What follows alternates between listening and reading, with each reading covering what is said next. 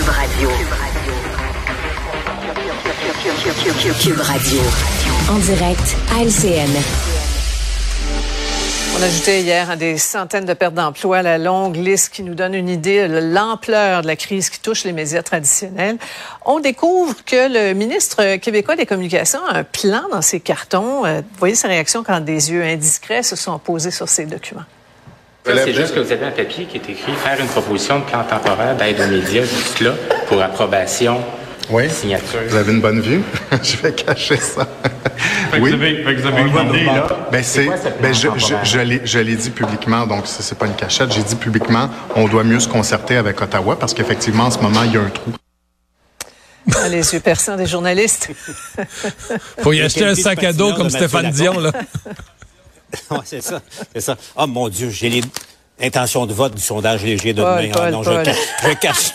Et là là. je cache ça tout de suite. Mathieu Lacombe est un bon patineur quand même. Vous l'avez vu rétro-pédaler quand même euh, assez efficacement? Donc, euh, c'est clair là, que ça discute entre Québec mm. et Ottawa euh, sur un, programme qui serait appliqué à très court terme parce qu'évidemment, dans la mise à jour économique d'il y a deux semaines à Ottawa, il n'y avait rien, pas, rien pour les médias électroniques. Donc, et bon, il semble que ça discute là en ce moment intensément entre Québec et Ottawa, c'est clair. Est-ce qu'on peut avoir un petit peu d'espoir? Emmanuel, à, court terme, en tout cas?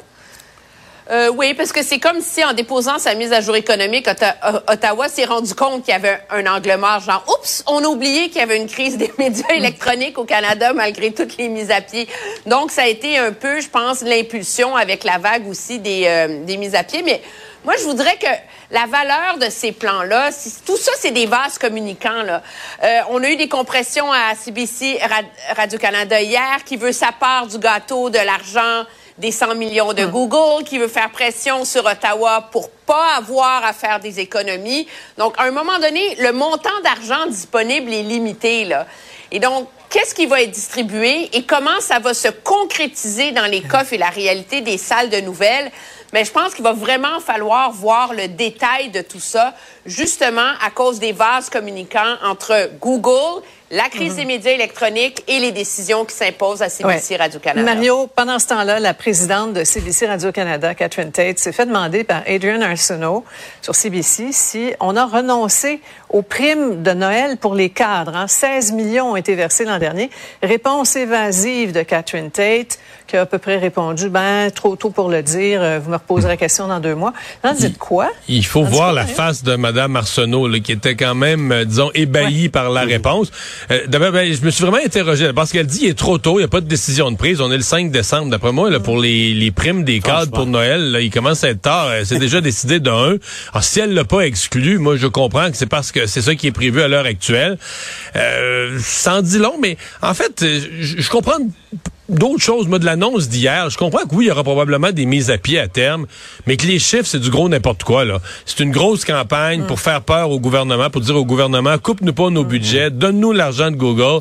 Tu sais, quand il y a eu les coupures à TVA, c'était précis, c'était bien triste parce que les gens recevaient leurs lettres. Tu viens de perdre ton emploi, tu es dans un département qui est coupé. rien, là. là, à Radio-Canada, c'est rien. On dit que le printemps prochain, on va couper un nombre d'emplois. Mais en même temps, la ministre dit, ben nous, les coupures, c'est pas certain. Alors, j'ai l'impression qu'il y a une grosse partie de l'action d'hier qui était pas de la gestion qui était politique. Puis on comprend qu'ils n'ont même pas pensé à couper euh, les primes au cadre. C'est parce qu'ils n'ont pas une difficulté financière si tragique que ça. Là. Un dernier mot, Paul. Mais, mais ça en dit long sur l'administration actuelle de, de Radio-Canada, de, de, de, CBC, parce que le seul fait d'annoncer la suppression de centaines de postes, de plonger euh, des, des centaines d'employés de, Radio-Canada et de CBC dans l'incertitude à quelques semaines de Noël, euh, au nom d'un bluff ou d'une manœuvre politique pour aller soutirer un peu d'argent du, euh, du fonds Google, c'est épouvantable. Et puis, si, cela est vrai, il y a un questionnement sérieux à, avoir, non seulement sur la manœuvre de, de Mme Tate, mais également sur son administration euh, mm. à elle, sans parler de l'idée qu'il y aurait une parité dans les, dans les coupes entre secteur français et anglais de, de, Radio-Canada. c'est pratiquement insultant pour les mm. gens qui savent pas encore s'ils vont perdre leur job. Ben oui. Mais leurs patrons vont les rencontrer pour leur dire, ben là, on travaille là-dessus. Peut-être que dans deux mois, je vais pouvoir te dire si c'est encore une job.